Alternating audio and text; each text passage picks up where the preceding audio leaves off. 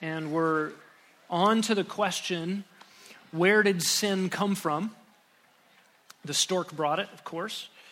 And uh, last time we talked about why is there sin in God's good world? We took a stab at the philosophical question of theodicy. What we want to look at this morning is how did sin enter God's good world? So that's what we'll close our study of hamartiology with this morning. And I'm going to open us in a word of prayer. God, thank you for your word. You are good and you do good. And all of the lack of conformity to your goodness is sin, that we feel it so acutely in our own hearts. We want to cry out with the Apostle Paul I am chief, put me at the front of the line. Uh, when we think about what sin is against others, when we think about what sin is at the heart and affection level, when we think about what sin is against you, we measure it against your infinite character. We would cry out with David, Against you and you only have I sinned. I'm the chief, and I've grieved my Maker. God, we thank you for a Savior, the Lord Jesus Christ, who became sin on our behalf that we might be forgiven and have eternal life. We pray that our study would not only glorify you, but be informative, helpful for us. Um, may it produce in us a profound humility and eager evangelism in Jesus' name. Amen. All right, uh, page 14 is where we're starting our discussion this morning. And I did receive one uh, question via email. Um, a nine year old uh, email, nine, the email was not nine years old. The writer of the email was nine years old and asked this question um, Why did Satan sin? Where did sin come for him? Um, and, and what a fantastic question and a segue into our conversation today.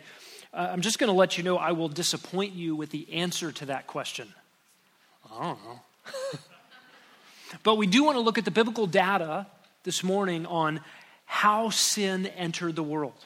And, uh, and we will take up some of the questions relating to how did sin um, begin with Satan. So on page 14, uh, you've, you've got a, a four part progression of how sin entered the world. Number one, Satan. Satan. And let's turn in our Bibles to Genesis chapter 3.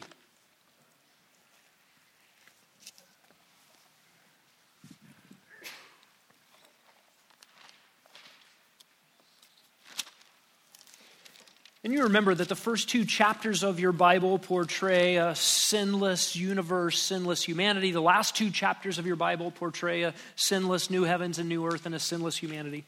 Everything in between uh, is us sinning and the solution to that. In Genesis chapter 3, we, we get the entrance of sin into the world. Let's read the first five verses. Now, the serpent was more crafty than any beast of the field which Yahweh God had made. And he said, okay, so we've got a talking snake. Right? And the snake said to the woman, Indeed, has God said, You shall not eat from any tree of the garden?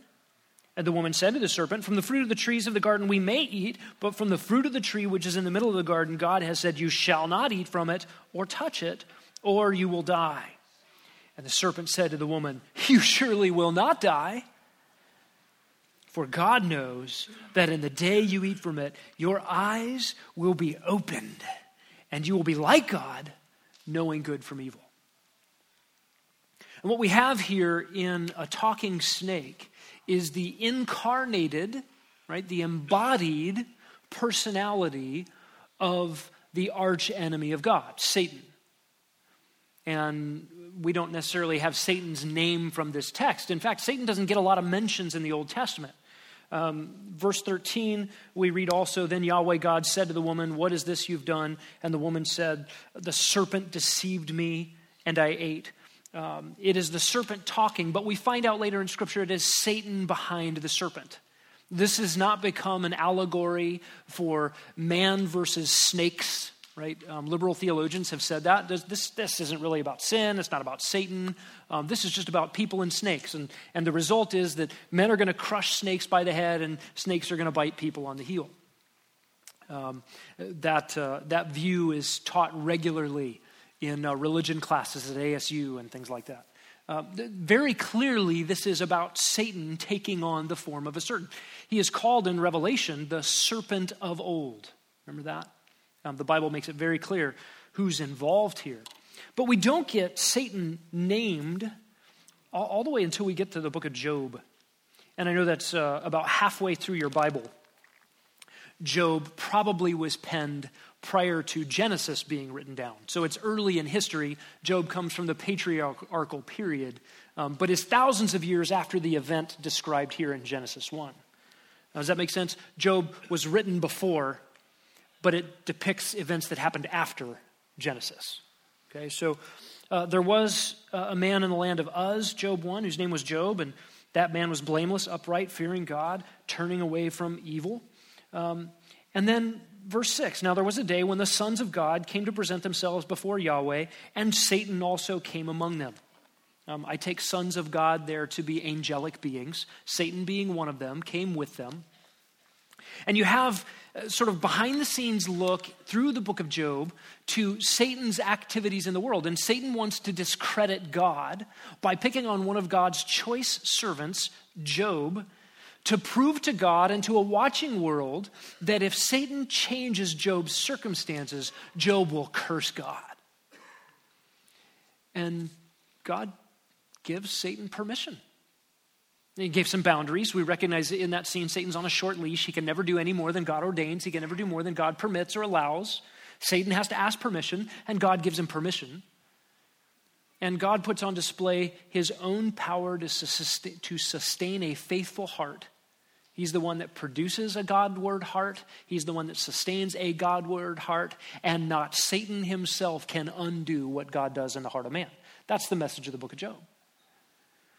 And so we get this behind the scenes look at what Satan's doing. By the way, Job in his lifetime did not know Satan was doing that. He just knew he was suffering, he just was experiencing trials. Um, but we have this introduction into Satanology. Um, what, what we learn there is that Satan has access to heaven and earth, both in the Garden of Eden. He has access to the heavenly places, the, the non physical, the, the supra universal places, the, the throne room of God that transcends the physical universe. Satan can go there. You remember Jacob's ladder uh, in, in, the vision that Jacob had in the dream where angels are ascending and descending the ladder between earth and heaven. I believe that's what's described as Satan's access both to the throne room of God, where he can go before God and say, Job only loves you because you bought him off. And Satan has access to earth, where Satan can interact physically in the physical world with physical people on the earth. I want you to look at Revelation chapter 12. A little bit more behind the scenes look at this one, this enemy.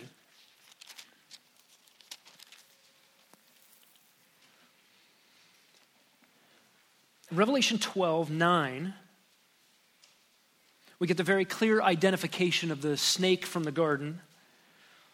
And he is called the great dragon and Revelation 12 9 says, The great dragon was thrown down, the serpent of old, who is called the devil and Satan, who deceives the whole world. He was thrown down to the earth, and his angels were thrown down with him.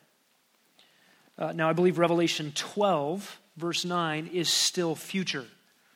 That is not a look back at Satan being cast out of heaven. It is a looking forward at Satan and his demons being cast out of the heavenly places. How do we know that? Because what happens next in chapter 12 is Satan comes down to the earth and persecutes the nation of Israel. And tribulation events are taking place sequentially, one after the other. Satan was extremely enraged at his departure from heaven, or will be extremely enraged at his departure from heaven in Revelation 12, making war on the, wom- on the woman, Israel, and on the rest of her children, Gentiles who get saved during that time period, because he is confined to the earth and he no longer has special privileges. His press card has been revoked. Right? Until Revelation 12, what is Satan called? You get a number of his AKAs here, right? His nicknames. He's the devil, he's Satan, he's the serpent of old. He's also called the accuser of the brethren. In other words, right now, in our time period, presently, Satan still has access to the throne room of God and is doing today what he did in Job's day standing before God, blaspheming God's name, blaspheming God's presence, blaspheming God's work, and saying dirty, rotten things about Christians. Probably dirty, rotten, true things. but dirty, rotten, true, forgiven things about Christians. And we have an advocate before the Father, the Christ the righteous, the one mediator between God and man, the man Christ Jesus, who makes intercession on our behalf before the throne on the basis of his cross work. And so Satan, the accuser of the brethren, gets to stand before God and accuse. And Jesus, our intermediary who went to the cross to pay for our sins, says before his Father, That one's mine. His sins are paid for. No one can bring a charge against God's elect. Jesus Christ was condemned. Romans 8. So until Revelation 12 happens, which is still future, Satan still has access to earth and to heaven.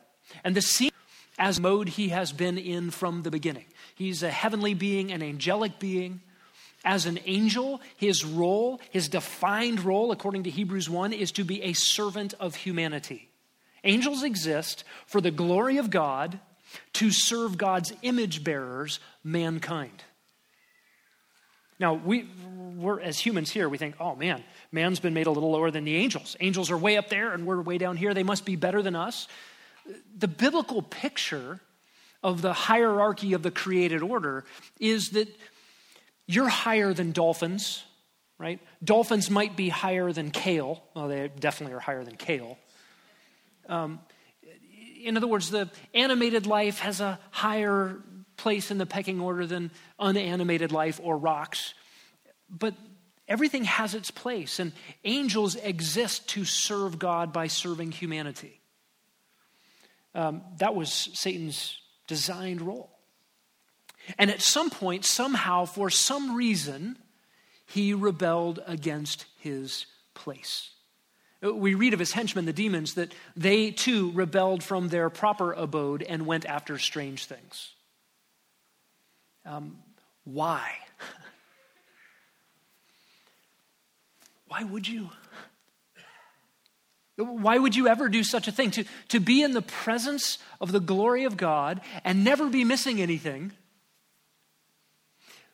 and to have the capacity for moral choice in nature and to choose against God. Not from a slavery to a sin nature, but in the freedom of ability to do so, to actually do so. And angels never have opportunity to repent never have opportunity to believe the gospel, never have opportunity to be saved. One and done, you've heard in college basketball sin and done. Demons. It's over. And, and for Satan, the leader of these hosts, it has been over from the very beginning. Um, where did he come from? We, we just don't have a lot of information on Satan. And you might be familiar with some of the medieval Satanology um, that, that, that is in our popular culture. I don't know where the red horns and the pitchfork, pitchfork came from. Um, I read Gary Larson cartoons as a kid. You know, Satan's always portrayed there. You know, you get a picture of hell, and Satan's there. He's got a smile on his face, and he's torturing people. And uh, and one dude's in there pushing a wheelbarrow, and he's whistling. And Satan's like, "Man, I'm just not getting to that guy." Um, that's just phony baloney, right? Satan uh, does not get to play around in heaven with his party pals. Um, Satan is not the lead torturer of the wicked. Satan is hell's first victim, not first in time. Uh, the Antichrist and the false prophet get thrown in alive a thousand years before Satan gets thrown in. But Jesus said that hell was made for the devil and his angels. Satan is hell's first victim. Um, why would he rebel? Why would he go against all the goodness of God and choose evil? And then, having done that, why go after the image bearers and try to take as many with you as you can? Um, some of our Satanology has come from two particular texts. I've got them in your notes uh, Ezekiel 28 and Isaiah 14. And I don't want to spend a lot of time here. If we have leftover time, we might come back to, um, to these two passages. Uh, but I put them in your notes just so that you can perhaps read them later. Um, Ezekiel 28 starts with these words The word of Yahweh came again to me, saying, Son of man, say to the leader of Tyre, Thus says Adonai Yahweh, thus says the Lord Yahweh, because your heart is lifted up. You've said, I am a God. I sit on the seat of gods in the heart of the seas. Yet you are a man and not God, although you make your heart like the heart of God. Um, and then there's this extended um, prophecy against that king of Tyre. He was a real king at a real time um, who had opposed God and his people, um, who had uh, had a serious undertaking of, of anti Semitic genocidal plans against God's people. Um, and it says things like this, verse 14 You walked in the midst of the stones of fire. You were blameless in your ways from the day you were created until unrighteousness was found in you. And people take those words and say, Oh, God must be talking about Satan. Who else was blameless from the beginning and then unrighteousness was found in him? Um, I, I, just, my take on this is I believe God is speaking specifically to the king of Tyre, an earthly king. And I believe everything that's described uh, of these passages speaks of that king of Tyre. And I think we've taken the language of Ezekiel 28 and also the language of Isaiah 14. Um, you were the chosen cherub, you were the anointed cherub, and you dwelt in God's garden. Um, that, that these are metaphors describing earthly kings expressing God's privilege that he gave to them while they dwelt on the earth with all the luxuries, all the resources, all the opportunities, and they squandered them. And I think we've taken these two passages about two earthly kings and we've built our Satanology out of them. And that's where we get the idea that Satan was perfect and he was in the Garden of Eden and he got jealous of God's glory and he wanted God's place and he lifted himself higher than God and that's when and how he fell. Um, and, and just to kind of bring us up to speed, I think what we think we know about Satan's fall, we know from those two passages. There aren't other passages that describe Satan's beginnings. Now, I'm going to risk just a little bit of confusion here, and I'm, I'm I, I, I think there's a nuance that's important.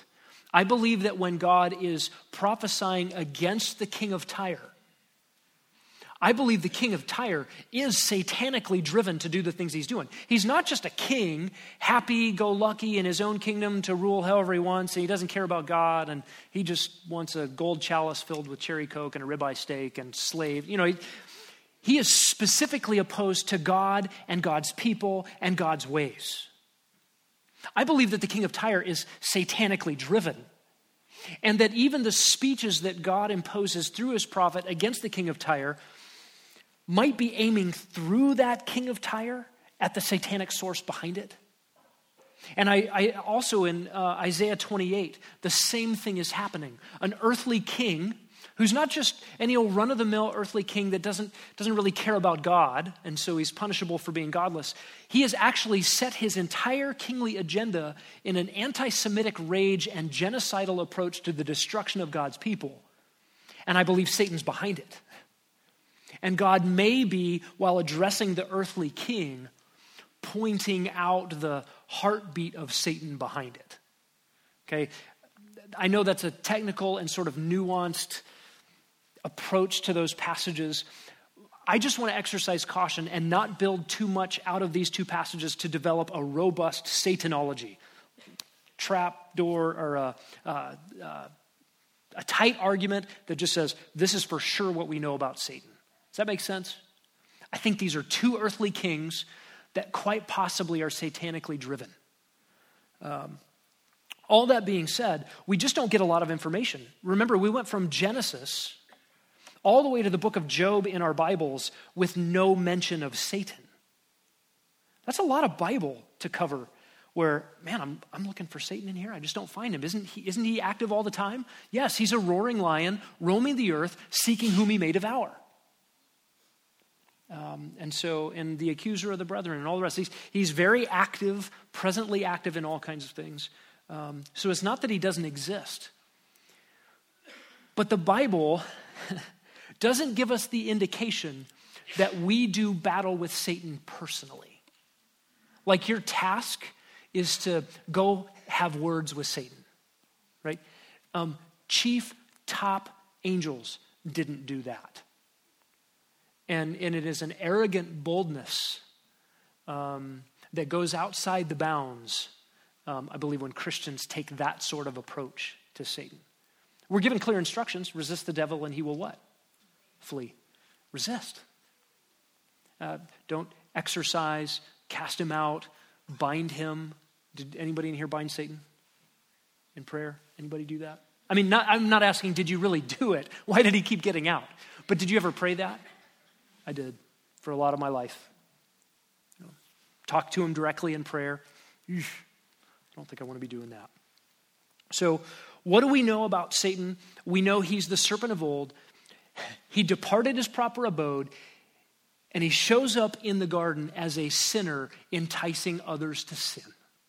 There's no hope for him, no redemption, Along with him, number two, how did sin enter the world? Fallen angels. Matthew 25, 41. Um, demons are angels who have fallen along with Satan, who is an angel who fell. Um, hell is their home, hell's made for them. Uh, the hell belongs to the devil and his angels. Um, and then the entrance of sin into the world after Satan and demons comes through humans through Adam and Eve. That's number three on your list. How did sin get into the world? Adam and Eve. And, and, and you know the story of the fall. Satan enticed Eve to take, Eve enticed her husband to take. They sinned. And then they went from being able to sin as moral agents in the garden, who didn't sin, but then they did, to unable to not sin as sinners by nature. And what Adam and Eve have passed on to all of humanity is a solidarity with their sin nature, so that you inherited what your parents gave you a natural propensity to sin, and they got it from their parents, and they got it from their parents, all the way back to Adam and Eve's kids. Every human being who has ever lived since Adam and Eve has been a sinner with one exception, right? The Lord Jesus Christ. Right? God makes a declarative statement that this one is not in the line of inherited sin by virgin birth. Right? He interrupts the natural flow of things to demonstrate to the world this one's different. Everybody else, we sin by nature. And so, number four is human progeny. And the evidence, uh, turn to Genesis 4. The evidence for sin's entrance into the world, right? We covered this when Scott was preaching through Romans chapter 5 um, that sin entered the world through one man and death through sin. And so death spread to all men on account of the fact that one man sinned. One guy sins and death comes in physical death, spiritual death. And because of that pervasive spiritual death, we all by nature sin. And we see that on display in Genesis chapter 4.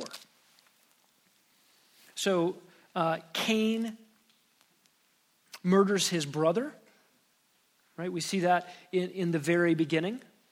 Um, we see a number, a, a, whole litany of sins uh, coming out.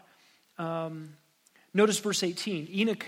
To Enoch was born Arad, and Arad became the father of Mehujael, and Mehujael became the father of Methushael. By the way, if you're reading the Bible to your kids and you get to these lists of names, I don't think it matters how you pronounce them. Okay, just get through the list. You where were we? Oh, you know what? I, I skipped one that's really important. Um, Cain uh, was uh, said to the Lord in verse 13, My punishment's too great to bear. You've driven me this day away from the face of the ground. From your face I will be hidden. I will be a vagrant and wanderer on the earth, and whoever finds me will kill me. Cain has introduced murder, right? Technically, Satan introduced murder. He's a murderer from the beginning, right? He killed humanity. Um, but, but when it gets to humans, Cain's the first murderer. And what is he afraid of? Murder. He just invented or introduced this infection. And so God gave Cain a promise whoever kills Cain, vengeance will be taken on him sevenfold. So the Lord gave him a sign. God was gracious to Cain, the first murderer. Um, and so you get down to verse 19. Methuselah became the father of Lamech. Lamech took to himself, notice, two wives. We're like in the, in the first chapter after the fall. We've got murder and the undoing of God's plan for marriage from the very beginning. You're not supposed to have two wives. This sounds like sticks out like a sore thumb. Uh, Lamech takes to himself two wives, um, and then uh, he, they, they have children, and all kinds of things are invented. Um, you get the forger of implements, bronze and iron. Listen, the, the Bronze Age and the Iron Age are not uh, ancient, prehistoric, developmental, anthropological eras, right? They happen right after creation. Man is digging stuff up out of the ground and refining it and building things. Man is inventing music and inventing musical instruments and playing things. All of this is happening at the very beginning.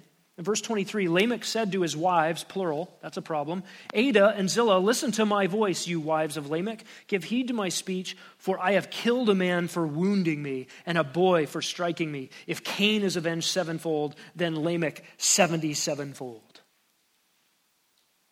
And you go from the introduction of sin, the, the, the perversion of marriage, the introduction of murder, to mass murder, and a guy boasting in it humanity's off to a rough start. What are the mechanisms? Oh, by the way, when you get to Genesis 5, um, uh, notice how the, the genealogy in Genesis 5 is written. Verse 5 So all the days that Adam lived were 930 years, and he died. Verse 8 All the days of Seth were 912 years, and he died. Enosh 905 years, and he died, and he died, and he died, and he died, and he died, and he died, and he died, and he died, all the way down the list. list. One exception, right? Enoch was raptured. He walked with God, then he wasn't. Okay? But you see how death has become pervasive. God said, when you eat of the fruit, you'll die. And, and death has come in because of sin. And the proof of it is in the first two chapters after the fall. Genesis 4, the world is sinning. It's not like after Adam and Eve fell, then everybody was on the same neutral playing field they were, and you got some that lived longer in a Garden of Eden and some that didn't. No, every single person from Adam and Eve on sins by nature. It is universal, and death with it as the proof. So we sin because of an inherited sin nature, Ephesians 2 3. We sin because of human choice, John 3 19 to 21. Jesus says, Light has come into the world, but men loved darkness rather than light because their deeds are evil. Sin occurred because Satan, Adam, and Eve chose to exercise their volition to disobey God rather than to love God. That's how sin entered. And once sin is in, its foothold is not at the free moral agent making a choice, its foothold is at our nature. We act out of who we are at the heart level, our internal makeup. What is God's relationship to sin? This is a critical question as we study sin. Um, God is sovereign, meticulously sovereign over every single thing. R.C. Sproul has said there is no rogue molecule in the universe. Okay, but what does that mean about God's relationship to sin? If God is meticulously sovereign and people sin, doesn't that mean God is sovereign over sin? Yes. Well, then, therefore, God is responsible for sin. What do we say to that? We need to think very carefully and very precisely about this question. By the way, one of the ways uh, that we don't want to do theology is by logical deduction. Men get in trouble by doing theology by logical deduction. When we do systematic theology, that is, we want to say everything the Bible has to say about topic A. What does the Bible say about forgiveness? We can do a systematic theology of forgiveness, where we can think theologically, systematically about everything the Bible says about forgiveness. But that systematic theology, that organization of a given theological topic, has to be derived exegetically. It has to be derived exegetically. That means we get our information and our truth that build the pieces of a systematic theology from texts of Scripture rightly understood. By the way, if you hold to a systematic theology, if you have a theological system that a single passage dismantles, you can't make your systematic theology overwrite that passage. That passage is telling you, er, er, your system's wrong somewhere. Some piece of it is wrong somewhere. If this verse doesn't fit into your system, ditch the system, go back to the exegesis, figure out that you have the, the, the right understanding of all the passages that relate to this, and then rebuild the system. That's how we should relate to systematic theology. I don't know why I'm on that tangent. Um, because when we think about the question, what is God's relationship to sin? You cannot make the, the true statement, God is sovereign over everything meticulously, which is a biblical truth, and uh, sin exists, and therefore logically deduce God is responsible for sin. You will all of a sudden disagree with clear passages of Scripture, and you will be blasphemous. There's just a danger and a temptation for us humans to make those logical deductions and conclusions. We just have to be very careful with that. We, we hold some things loosely while we let texts speak. So let's look at a few texts just to help inform uh, what we are to think about God's relationship to sin. I want you to turn to Genesis 50 and verse 20. We've looked at this before. This is the Old Testament version of Romans 8 28. God causes all things together, to work together for good to those who love him, called according to his purpose. All things there includes things like sin. God causes sin to work together for good to those who love him. And this one is particularly interesting, uh, not only because of the situation, but because of the details of the verse itself. Genesis 50 20 states, As for you, you meant evil against me, but God meant it for good in order to bring about this present result to preserve many people alive. Joseph is speaking, right? And, and Joseph is speaking to his brothers, and his brothers are troubled. You remember the story? Um, they were jealous of the coat, um, the Technicolor Dream coat. I don't know if that's really what it was. It was just a really special jacket.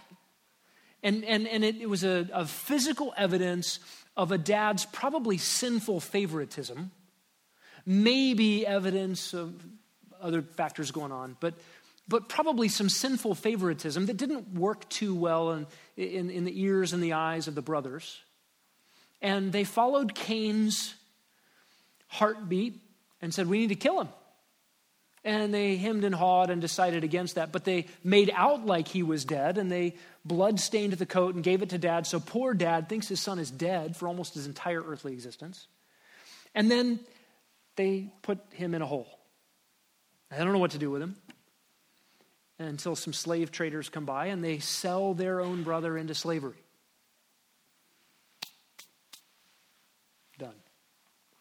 Until there's a famine in the land and they show up in Egypt because Egypt's got grain. And the second in command in Egypt is the brother they sold into slavery and thought they were done with. And when he's revealed, they're terrified. oh no, this guy has all the power. He wields all the power of the reigning superpower of the world in our day. And we're the ones that offended him. we're dead meat. And he comforts them. He missed him. He loved him. And he's explaining this really important piece of theology to them. And it is specifically a relationship between God's sovereign activity and the sinful activities of his creatures and how they're working together. Genesis 50 20, as for you, brothers, you meant evil against me. What was the evil? Separate me from my family I don't get to see dad anymore. Uh, my poor dad thinks I'm dead. Um, you lied, you cheated, you stole, you threw me in a hole, you sold me into slavery. You wanted me dead. It's evil, it's wicked. But notice the verse you meant evil against me, but God meant it for good. What's the it? All that same evil, same stuff. The, God intended it. And by the way, the verb is the same in both. The brothers intended evil against Joseph. And God intended that same evil for good. And for whom was the good? Joseph certainly benefited, right? Um, he, he gets this really remarkable reversal that makes for a great stage play. Of course, you, you kind of forget the uh, languished in prison and false accusations and all the rest. It, it really wasn't a great story for a long time. But then, man, from out of the ashes, the phoenix rises, and Joseph is on the top of the world, right? Great story. It, God meant it for good for Joseph. Who else did God mean it for good for? For the brothers. God actually meant their evil for their own good to preserve them in the time of famine. And not only for them, but for the fledgling nation, which was the nation of Israel, which was going to go into Egypt eventually with some 72 people and come out probably with some 2 million, uh, where they were preserved from the roving bands of ancient Near Eastern pirates and bandits. I don't know if you have pirates without boats. Camel pirate? I don't know how that works. But robbers and plunderers and a wandering family with a lot of sheep and goats was going to be an easy target um, for armed bandits. And God brought them under the wing of the superpower of the world, under mighty Egypt, and let them grow and develop and prosper and all the rest. God meant it good for the nation. Um, God also meant it good for Egypt. By the way, there's a special part of God's heart for Egypt in Scripture. Um, now, Israel gets condemned for trusting in Egypt rather than trusting in the Lord. There are curses on Egypt. But the fact that God used Egypt to sort of incubate his precious nation uh, means that it holds a special place. And, and you watch to millennial promises in the Old Testament prophets, and they're actually promises related to the blessings for Egypt in the age to come. So, God meant good for Egypt. And who are the brothers? They're the sons of whom? Who's the dad? Jacob, and Jacob's new name was Israel, which means he wrestles with God. It becomes the name for the entire nation. These brothers are the sons of, or the tribes of, Israel. Um, one of those tribes, one of those tribal heads, one of those sons was named Judah. And Judah was given a promise that through his line would come one who is like a lion's whelp from whom the scepter would never depart which is a continuation of the seed promise God made to the woman in Genesis 3:15 right after she sinned against her maker that a seed would come from her that would crush the snake's head. And that seed was going to come through Abraham and Isaac and Jacob and Judah. So guess what? If Judah starves in a famine, you don't get your sins forgiven. No Jesus, right? So Genesis 50 20 goes from, oh yeah, God sort of turned around Joseph's story. No, God's up to something big and good and wonderful. And what did he use to accomplish it? What were God's means of accomplishing this great good for everyone who would believe in Jesus Christ? Evil, sin, jealous, murderous hatred for a brother. Pretty remarkable statement. You meant it for evil. God meant it. The same it for good. That gives us a little bit of an insight um, into how God relates to sin. Um, he's not the one sinning, God isn't the one that sinned.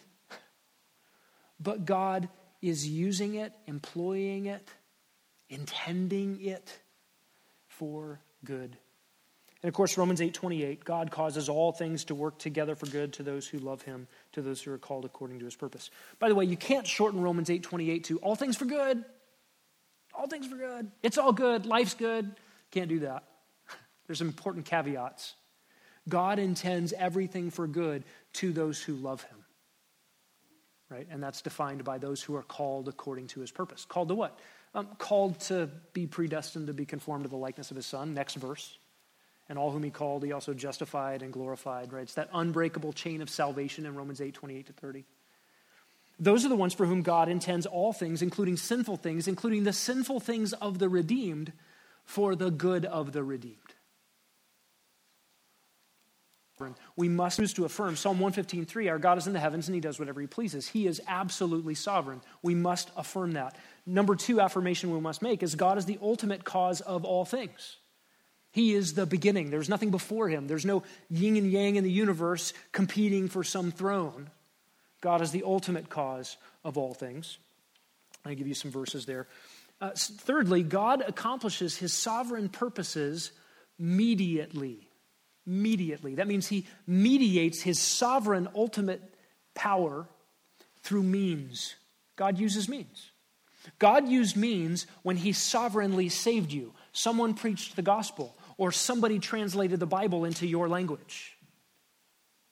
God used means. Um, God uses means in lots of his activities. God's use of evil is a mediate use. Um, Genesis 20 is a positive example. That's where Abraham was scared because his wife was beautiful and he's afraid uh, for the second time that somebody would take her. So he said, Oh, she's my sister. Don't kill me. And, and you, we should probably turn there. Let's take a, little, a moment. Turn to Genesis 20. This is Abimelech.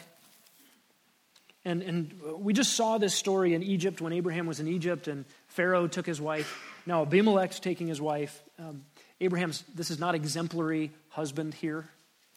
Um, so Abimelech has Sarah and leaves her alone. And God appears to him in a dream uh, and, and said, verse 3 Behold, you're a dead man because of the woman whom you've taken, for she's married.